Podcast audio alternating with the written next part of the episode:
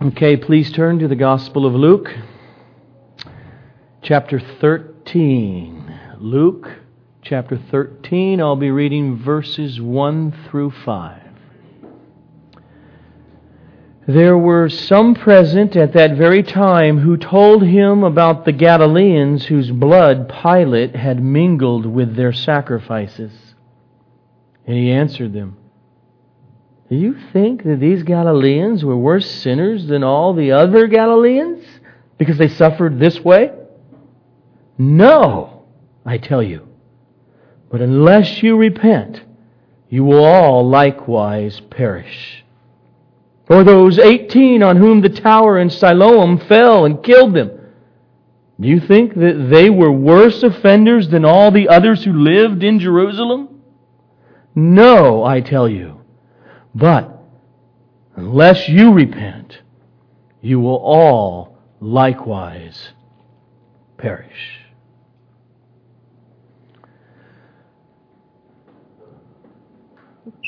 Lord, grace me with the gift of a teacher.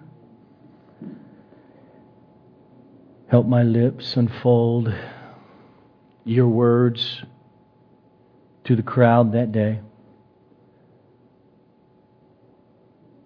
And cause your Holy Spirit to be very present.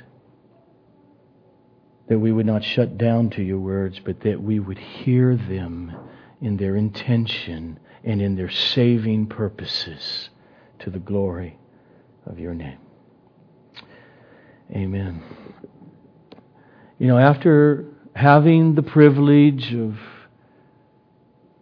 preaching through Luke, slowly, exegetically working through the first 12 chapters and watching Jesus in his public ministry.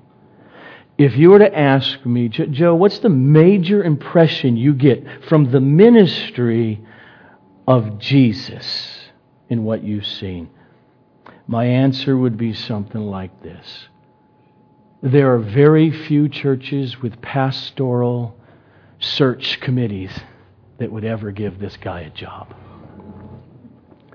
Because we do. We, we want, as pastors, people to be very bold every week in telling us what we want to hear.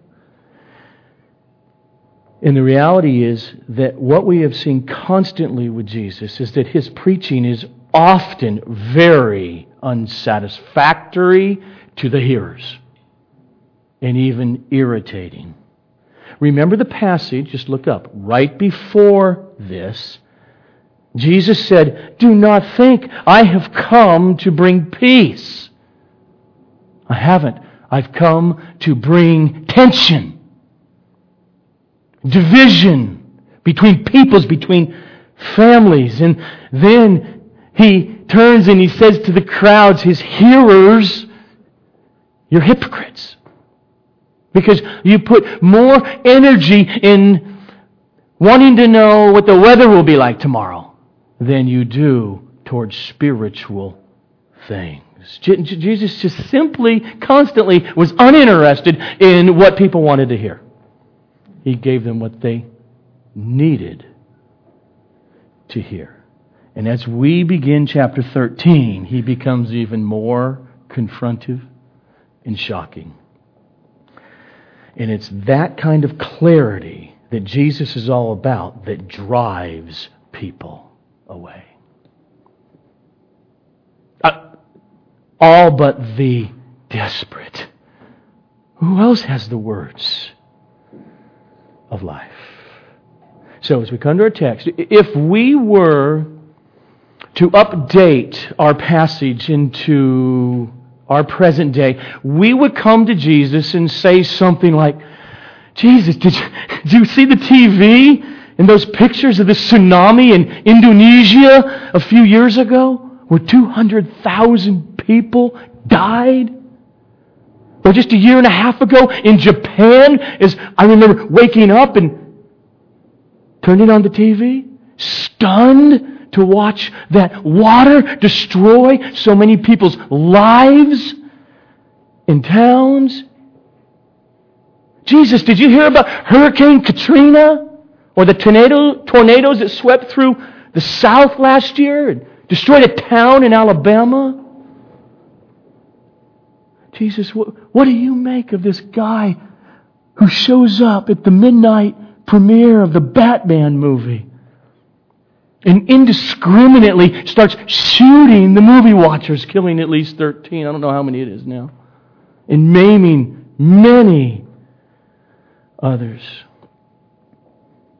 His answer to us, according to this text, I don't think it's the only answer in the Bible, but his answer would be don't you dare think that these people in those situations suffered horrifically that way because they were worse sinners than you. But unless you repent, you will all likewise perish. I'm going to be two weeks in, in this text just want to say that up front because the main point of the text is repentance. And I'm only going to touch on it today, so I just I'm going to have to come back next week. But those kind of questions, because there's a question in just saying, Jesus, do you know about? Did you hear? Did you see? There's a question, and that comes out clearly because of the way Jesus answers it. He knows what's going on in the heart, what's going on in our hearts because these are natural questions for most all of us. Why? Why did that person have to die that way? It's one of the best people I know. I know a lot of horrible people. And their life just goes on seemingly smoothly.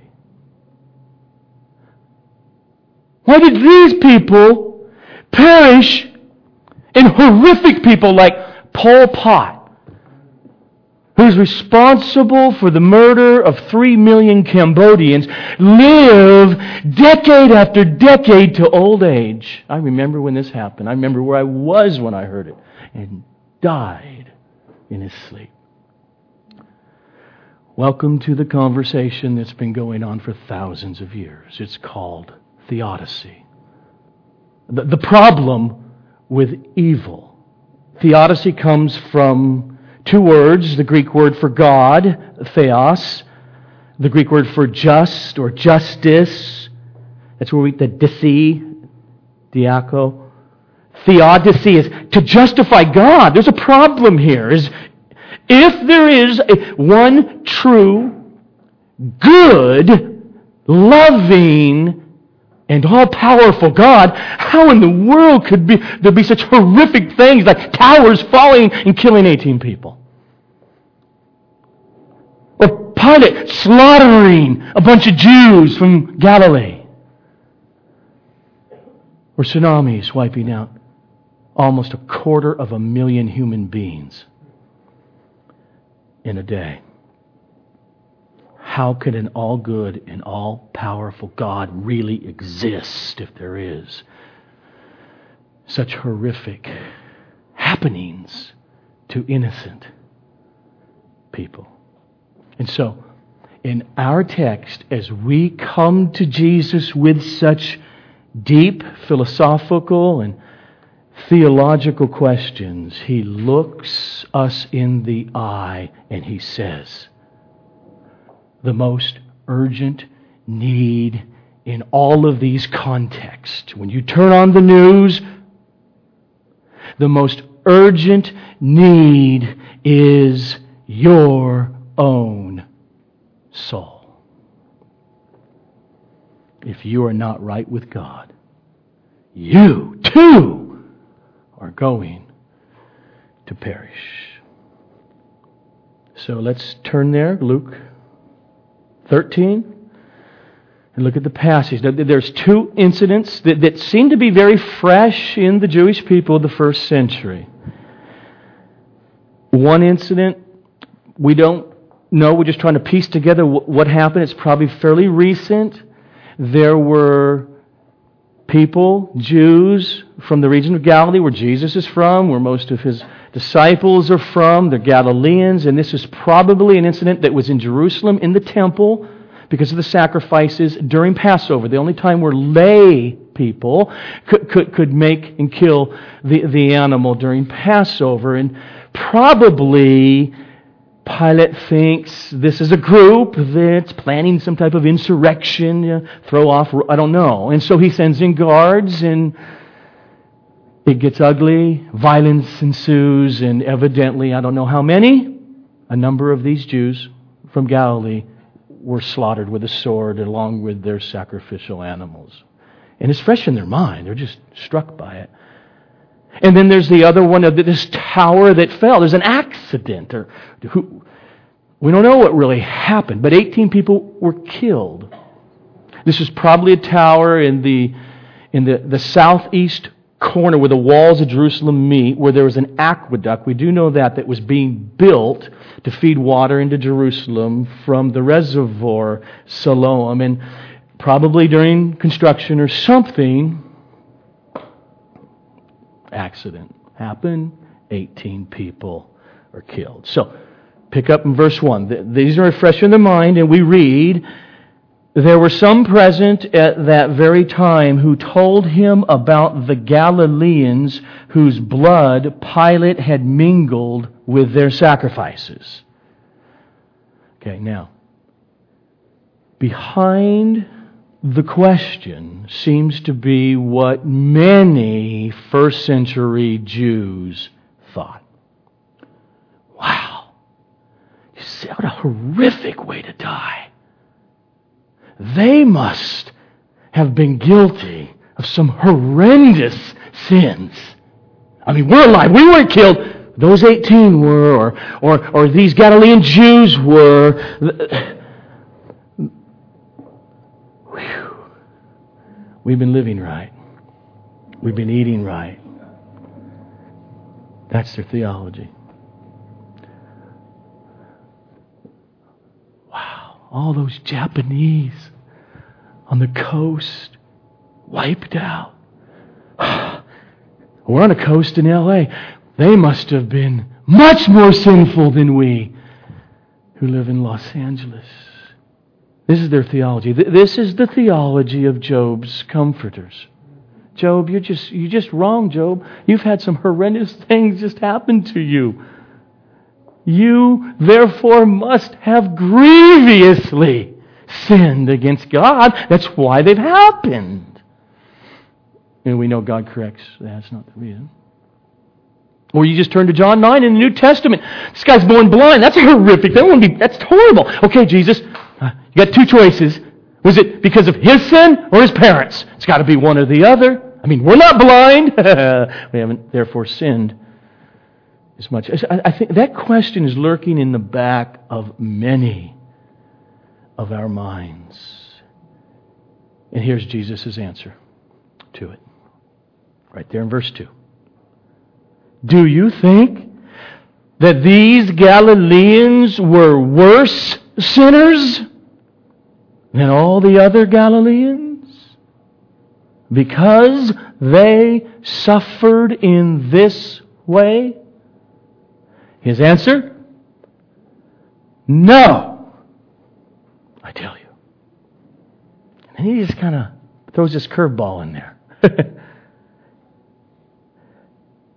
he says he's saying, no. The answer to the question is no.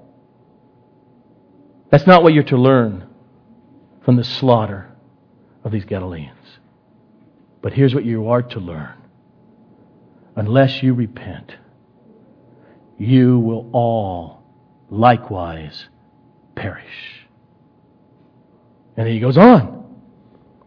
Or those 18 on whom the tower in Siloam fell and killed them.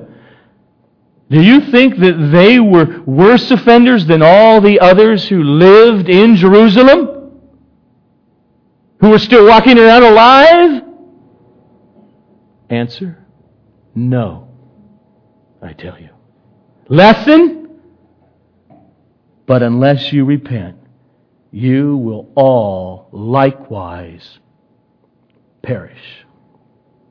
Okay, let's, let's just examine his words. What in the world does this mean? First of all, Jesus clearly says that the reason these people who woke up a day, thought they were going to go home and have dinner, never came home, and they were crushed by a falling tower, or were slaughtered when they're so happily going to give their sacrifices. He says, the reason that happened to these individuals was not because they were more guilty than you are. That's what he says. The answer to your question, Jesus says, is no. Don't ever think, wow, I survived. I'm alive. Not nearly sinful or as bad, therefore, as someone else who perished in a horrific way. But instead, he turns this whole question that's lurking behind their minds and points it to what is of utmost importance. Verse 3 No, I tell you, but unless you all repent, you will all likewise, same way, perish. And then he repeats it again in verse 5. No, I tell you, but unless you repent, you will all likewise perish. See, Jesus says to them, these people who perished and died this way, their sin was not extraordinarily sinful. It was ordinarily sinful just like yours and ours today. And if you don't repent, then the consequences are you will likewise meet a horrific end. This is why he only preaches in the church once and they never call him back. Pastoral committee X's him out. Nope. Jesus looks at them, and instead of saying, Yeah, you guys have been really good, man. You're still breathing. Things are going good. You still get to hug your children. You're living right. That's not the message he gives to them. But he says, Don't miss the lesson. You all are just as guilty. Just as sinful as the 18 and the Galileans. And therefore, you all should get ready to die. Like they did. If you don't repent. J- Jesus here is not teaching, oh, God has absolutely nothing to do with the tower falling or with Pilate or such calamities hurricanes and earthquakes.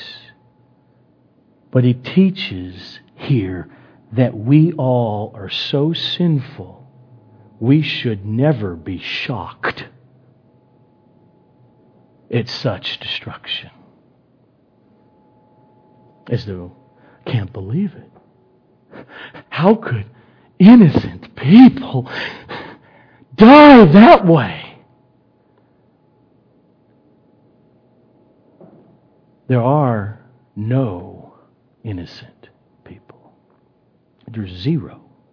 The only innocent human being who has ever lived is the one speaking. The only human being who never deserved to be swept away in a tsunami or with a heart attack or with cancer or with nails was Jesus of Nazareth. What he is saying is that what should amaze us sinners is not that 300 people just perished in Peru in, a, in an earthquake, but what should amaze us is, I can't believe that I didn't perish. Why am I alive? Jesus says the most stunning thing in the world is not that sinful human beings die in horrific ways. The most stunning thing is that we're not already all dead, but that God in His mercy gives us life to have another day to come to repentance. and be saved from perishing. Unless you repent, you will all likewise perish. Okay, what does that mean? Is Jesus saying that every unrepentant person will be murdered like these Galileans? Is that what he's saying? You're going to likewise, in the same way, you're going to die like they did? Or you're going to die with a horrible accident, piano dropping on your head? Is that his point? He says, unless you repent, you will all, like them, perish. Well, the answer to that is just from the text, clearly no. Can't mean that. In verse 3, he says, You will all likewise perish, referring to dying by the sword of Pilate's guys. And then in verse 5, he repeats it. You will all likewise perish, referring to an accident. You can't die both ways. So, so he can't mean you will die the same mode of physical death. He can't, it just can't mean that would make no sense. And forget about mode of death, just in general. When he says, if you don't repent, you will all likewise perish, he cannot mean physical death. And that's it. Can't mean it. Because physical death is coming to everybody. To those who come to faith in Christ and are saved, evidenced by their repentance, they're going to die. And to those who never come to faith and repentance in Christ, they are going to die. Everybody is going to die except for that last generation when Jesus comes back. So he can't mean, hey, if you do repent, whew, you'll never physically die. You see that? Okay. So, what in the world does he mean when he says the unrepentant person will likewise perish? I, I just. I think he means something like, do you, do you, see the horrific way these people died in these two situations? The implication, none of them woke up that day thinking, this is the day I'm going to die. It caught them by surprise. Not that there's death. They all knew that they're going to die one day, but the way they died, unaware how and when it was going to happen, was shocking. And it was a surprise. And so Jesus says, unless you repent, your end will be far worse than you ever imagine. I think he means something like that. It will be utterly shocking. In that sense, you will all likewise perish. Jesus' point is that just like these dreadful deaths in these two situations, there will be something dreadful about the way your life ends if you don't repent. Only repentance can make a person ready to meet God. That's what I think it means. Now let's concentrate on the word he uses perish. You will all likewise perish. What does he mean? It's the Greek word apoleisthe. Now that word apoleisthe or perish can mean physical death. But it cannot mean that in this passage. It would make no sense Because in the context, Jesus implies that if we do repent, we will not perish. Cannot mean physical death. He's not saying if you repent, you won't physically die. So to perish means something more than physical death. And the only thing I think he can mean by perish here is what will happen for those who have not repented on Judgment Day. And in the context, he clearly connects this perishing with what? Sin. Unless you repent. Repent from sin, you will all likewise perish. You do not avoid death by repentance. But you do avoid something far worse than death, something beyond death called perishing. That's what Jesus says. And that's what you don't want to happen to you. Those Galileans who died in the temple, the 18 in Jerusalem were surprised with their horrible end. And if you don't repent, you will meet with a terrible end. The judgment of God will then completely fall upon you. This, this word perish, I just want to give a taste of it in the, in the New Testament to, to see this. In John 3:16, same word is used when we read, for God so loved the world that he gave his only Son, so that whoever believes in him should not perish, but have eternal life. See that? So perish here is the opposite of having eternal life. In John 10 28, Jesus says, I give them eternal life, and they will never perish.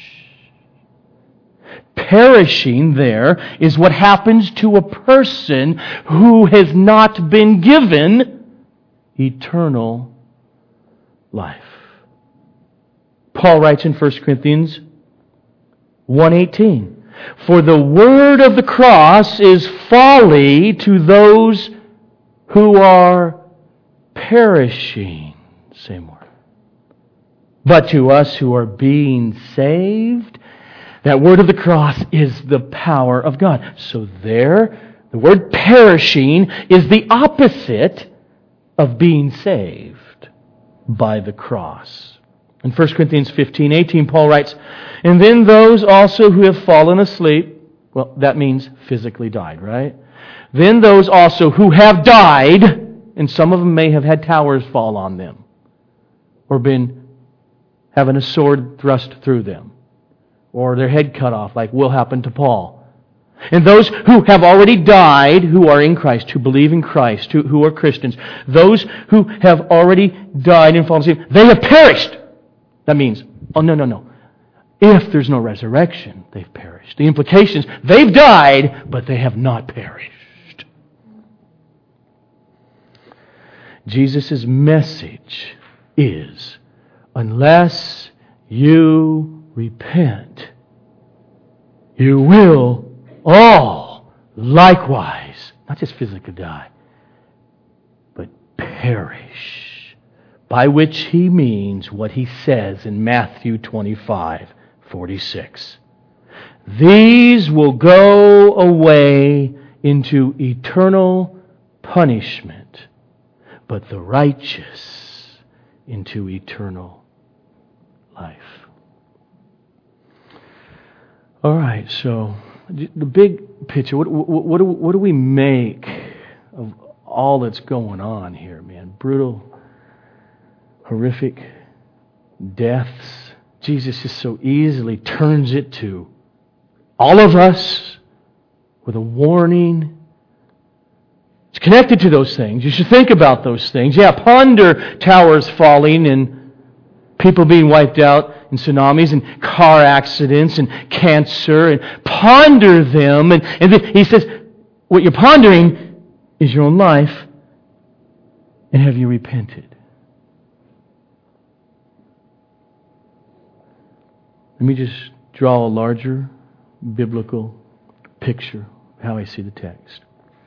The Bible is really clear that there's a creator. And this creator, God, is the giver of all life. Genesis 1. Or the way Paul says it in Acts 17, verse 25. Nor is he, God, served by human hands as though he needed anything. He needs nothing from you since he himself gives to all mankind life and breath and everything. So our lives, just as much as those who were standing in front of Jesus that day, all of our lives are on loan from God, and He has never relinquished the rights over them. Ever. We just saw that. Look back at chapter 12, verse 20. In the context earlier, remember the parable? In verse 20, but God said to him, Fool, this night your soul is required of you. God will bring your death about this night. You don't know it. our life from God is never autonomously ours, separated from God's total ownership and right to do with what He pleases. He gives us our life for the purpose to glorify Him by enjoying Him, trusting Him. That's the garden. He makes human beings in His own image to reflect His glory in creation like no other. And the implication is there's one way to do it. Believe me. Trust me. Rest in me. I will be all you need. And then sin. Which at the core of the sin in Adam and Eve, God said, don't do this. And we say, we don't believe you. Think you're tricking us. That was the lie of Satan. No, God's really holding back good stuff from you. And sin entered. And as God promised, with our rebellion as human beings against Him, God would judge. And the judgment will be death. For the day that you sin, you shall surely die. And in Adam we have all sinned, and in our lives we have all sinned, as Romans 3.23 says, we have all sinned and have utterly failed to glorify God. And that's why there are towers that do fall. That's why there are brutal dictators who murder. That's why there are car accidents, and that's why there's cancer. It is the judgment of God for sin. You see, this brings to the next point. God is not only the giver of life, God is the one who takes life. Job chapter 1, verses 21 and 22. After the death, the loss, very much like a tower falling, winds blowing of his children. Job says, Naked I came from my mother's womb, and naked I shall return. The Lord gave my children, and the Lord has taken away. Blessed be the name of the Lord. And then in the next verse, in all this, Job did not sin or charge God with wrong. It just clearly says that Job's understanding there was not wrong. In the Song of Moses, in Deuteronomy 32, verse 39, God says, See now that I, even I, am He, and there is no God beside me. I kill, and I make alive. I wound, and I heal, and there is none that can deliver out of my hand. So, God needs no one's permission to take a life. It's His to give, and it's His to take. And when God takes lives, He does it in such a way where He in no way ever does a wrong to those people. Where He never does an injustice in God, in taking life as the sovereign creator of the universe, He in no way commits sin Himself or evil.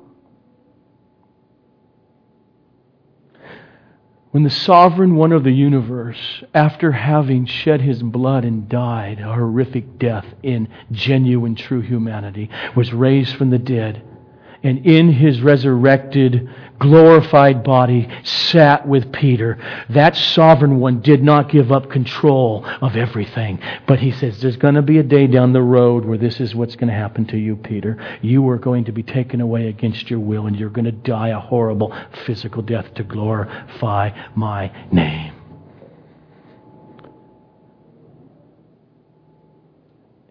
And in God's mysterious providence, control, and sovereignty over all things, he did Peter no wrong.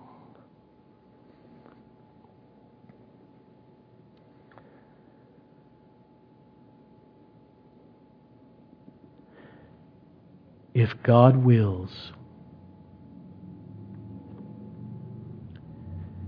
to kill every human being on planet Earth, with water, except for eight of them, he did no injustice. If God wills to destroy two cities, Sodom and Gomorrah, he has wronged no human being. If God chooses to bring judgment upon his people, and have the city of Jerusalem and the temple destroyed by the hands of a wicked king, Nebuchadnezzar, God in no way has sinned against his people. Now, what about the devil? Doesn't he wreak havoc and death Isn't Judas in some way responsible for the horrific evil against Jesus from Nazareth? And isn't it Jesus himself that somehow Satan, or I can't, or is it Jesus or the comedy, has entered him and has an influence on that? And the answer to all that is yes. Yes. And as the book of Hebrews says, there is a way or some way in which Satan or the devil has the power of death. But as we see in Job, where it made it clear where Satan comes before God, it was God who gave over to Satan the lives of Job's kids. And we, we get to see behind the scene in this great poem. Okay, look at Satan. Look what he's doing. And then Job says, God is taken away. Blessed is holy name. And he's not wrong in saying that. Okay. We just hold that there, this is, this is, this is reality. This is the truth about God. And now he sends his son. That is, God Himself, the second person, becomes a human being, and He stands in our text today and says, Those 18 on whom the tower of Siloam fell and killed them, do you think that they were worse offenders than all the others who lived in Jerusalem? No, I tell you. But unless you repent, you will all likewise perish. We get things so backwards, it's mind boggling. We think, how horrific! Many of us Christians think if we take these words. How, no, that, you can't really mean that. and we don't hear what is just so clear in Jesus' mind. You should just be amazed that any of us are alive. And we turn it around. It's horrible that any of us die. It is amazing at God's merciful patience. Peter talks about it. Oh, he's patient. One day is a thousand years, a thousand is one day, because there will be in God's glorious merciful love, more people come to repentance and be saved by holding off final judgment. We miss the mercy of God when Jesus is saying, Yeah, death has entered the world. It's right there at the beginning of the Bible. And there are windows of grace when you look at other deaths and turn on the TV Am I right with that? Is there a way to be saved? There is. That's God's mercy. God's purpose, Jesus is saying, in suddenly having a tower fall on people, is that you would wake up before a tower falls on you. That you would come to repentance the purpose in these happenings all around us today in our lives is not to say, serves them right. There must be really bad people, and I'm not so bad. Wrong message, deceptive message, not true at all. The no worse sinners of work. Uh, that's just a taste of the judgment that is coming forever upon you who are perishing if you don't repent. His purpose and His sovereignty when you see waves of water wipe out cities and cars are floating is that you would be warned if you have not come to Christ, you come. And that every one of us who are Christians, are you living a repentant life.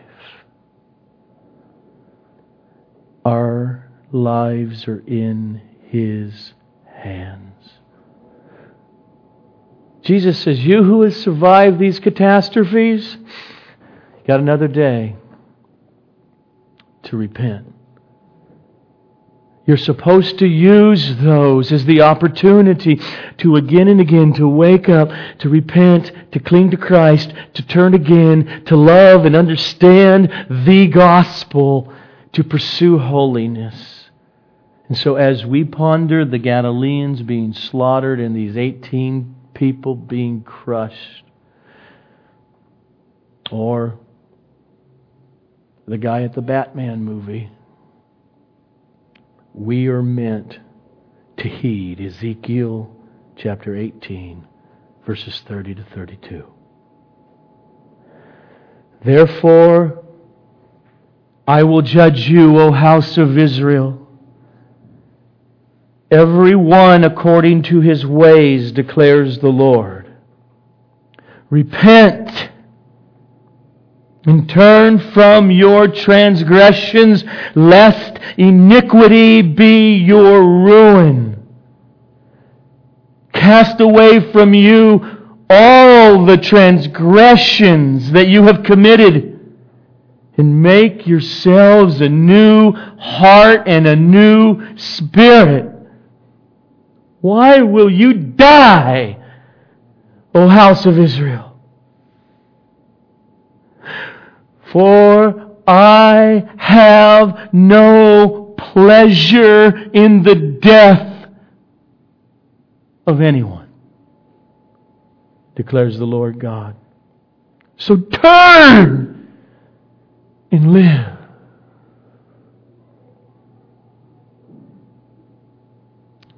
God is infinitely complex in his makeup.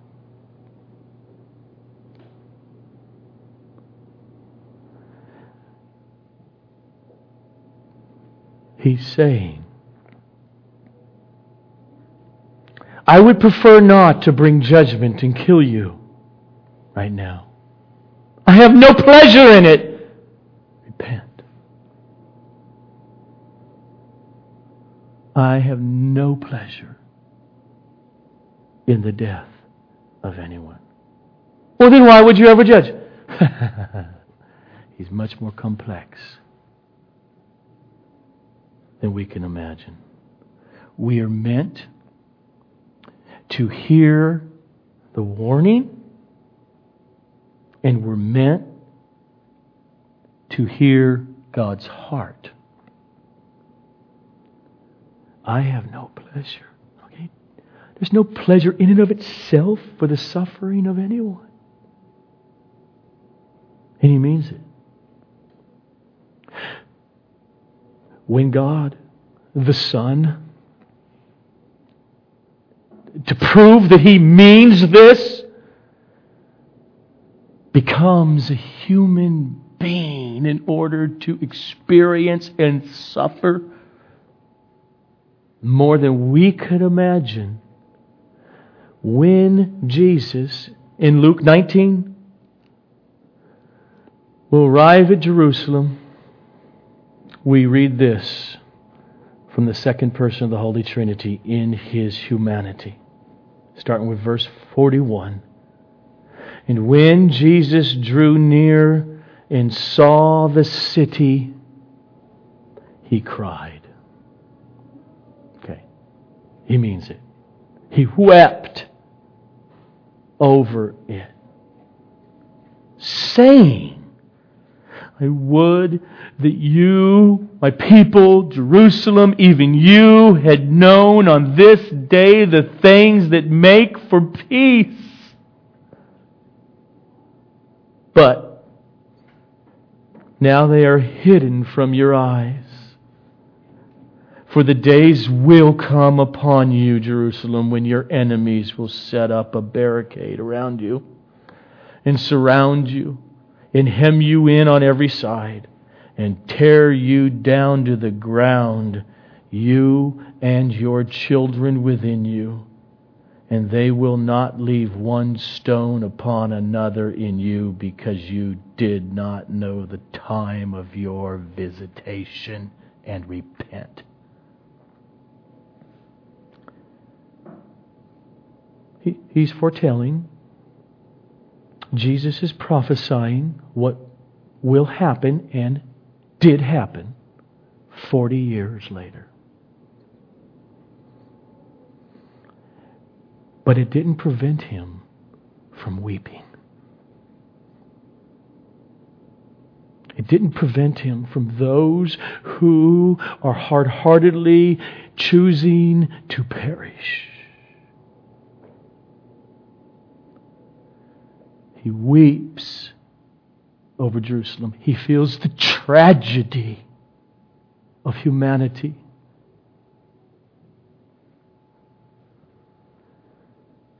The heart of God is hugely complex. Do not, when we want to read text clearly, when you read Job 1, God, are you soft? That's soft. Yes. When we read Jesus' words this morning,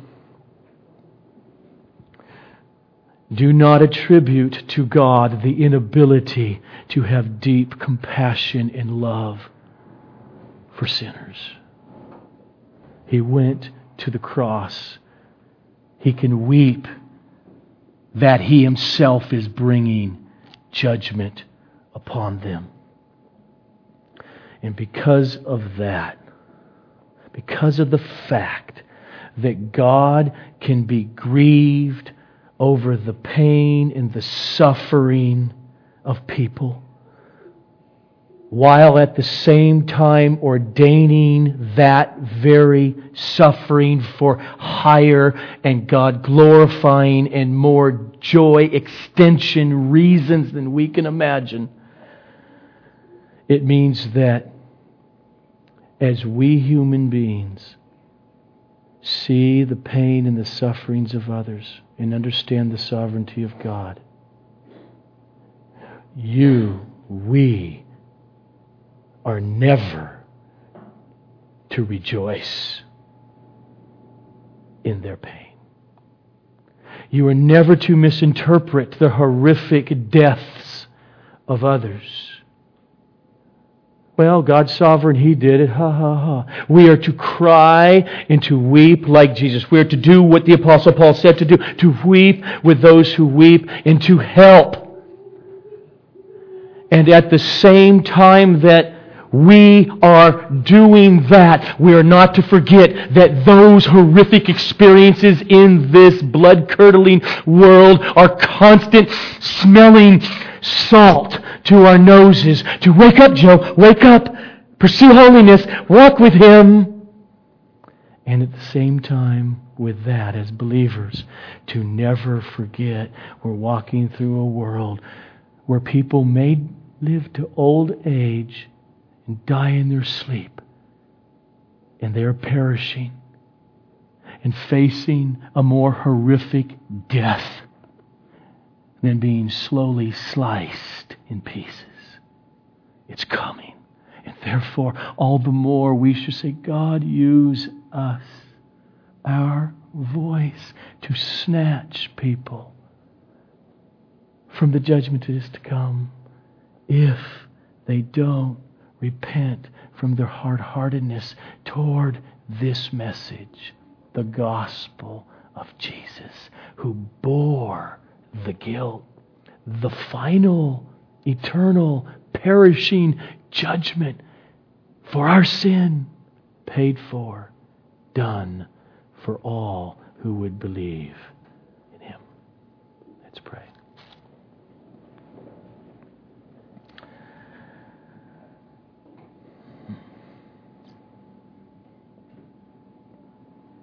Father, would you cause us, your people who have come to you, to treasure, to be more deliberate and intense in pursuing holiness and repentance?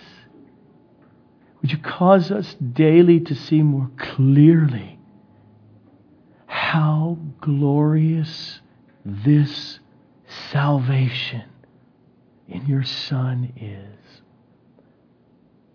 Would you cause ears that have not been savingly awakened to heed, to heed the warning, and to see the treasure That is Christ, the only name under heaven by which we must be saved. And would you make us more bold in our daily lives with opportunities of telling the gospel and pleading for those to come to the banquet table. Amen.